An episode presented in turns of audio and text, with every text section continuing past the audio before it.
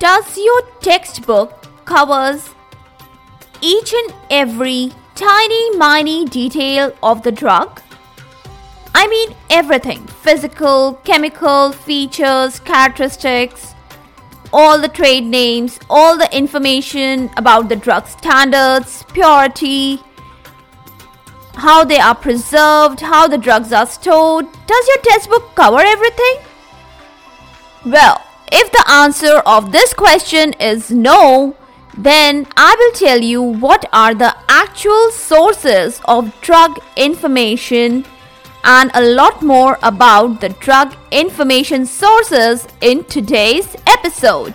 Welcome all to Is Pharmacology Difficult podcast. I'm your host, Dr. Radhika Vijay, MBBS MD Pharmacology, and this is the audio hub to get the best simplified basic tips, strategies, methods, and lots of ideas to learn better, understand better, and make your concepts crystal clear if you really find and if there's a question hovering in your minds, is pharmacology difficult? Lend me your ears for a while and let in the magic of knowledge. The minute details about the drugs, about the trade names, about the drug standards, the physical, chemical properties of drug, about the drug purity, how the drug can be preserved, how the drug can be stored. All these details make a lot of importance, you know, especially when it comes to legal point of view.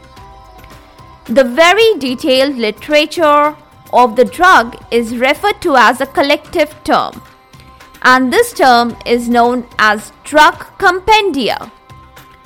Now, how, uh, how will you imagine this drug compendia? Let me picturize it. Just imagine it nicely. It's in the form of a monograph. Okay, I hope you got a little picture of that. The main two included in the drug compendia are the pharmacopoeias and the formularies. So, drug compendia is a collective term and it consists of pharmacopoeias and formularies. Actually, since the government control is exercised over these, they are called as official compendia. Official, anything to do with the government control is official. Now let's get to know minute details covered in each of them. Are they complete or they ought to have some flaws, some misinformation, information? All things we're gonna find out just now. Let's start the talk with pharmacopoeia. Now, pharmacopoeia in a country, the physicians they form the main body for its supervision. It covers a lot many drug details and aspects like chemical structure, chemical characters, molecular weight of drug, the physical features, the various drug assay techniques, the solubility of the drug, how the drug is identified, etc. It also covers many broad related aspects like purity standards, how the drugs can be stored in proper way, how the formulations of the drug as the in the form of dosage form it can be made for the approved drugs in a particular country or region.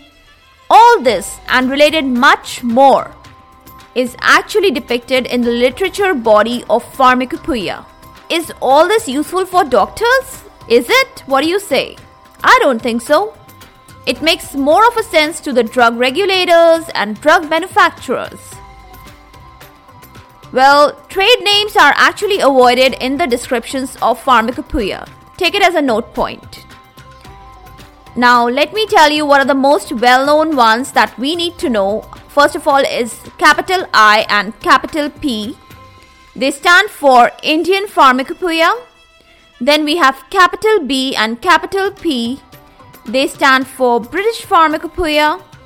Then we have capital U, capital S, and capital P.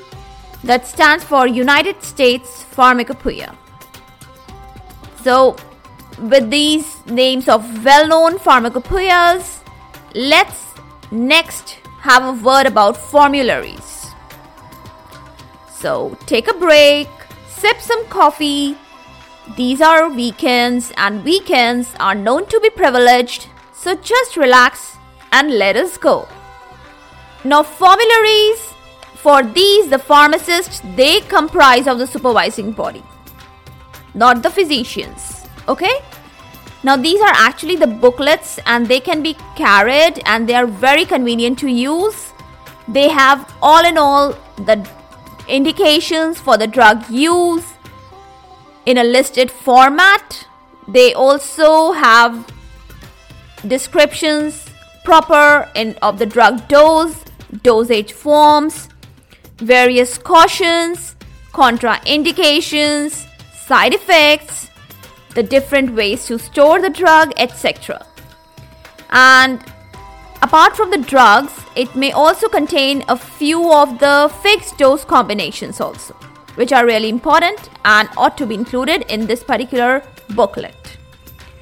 Now, before you'll find the drug description, you will get to read some of the text about the respective drug class and also about the different clinical setups, conditions of that particular drug use you will also find treatment guidelines account in this particular formulary.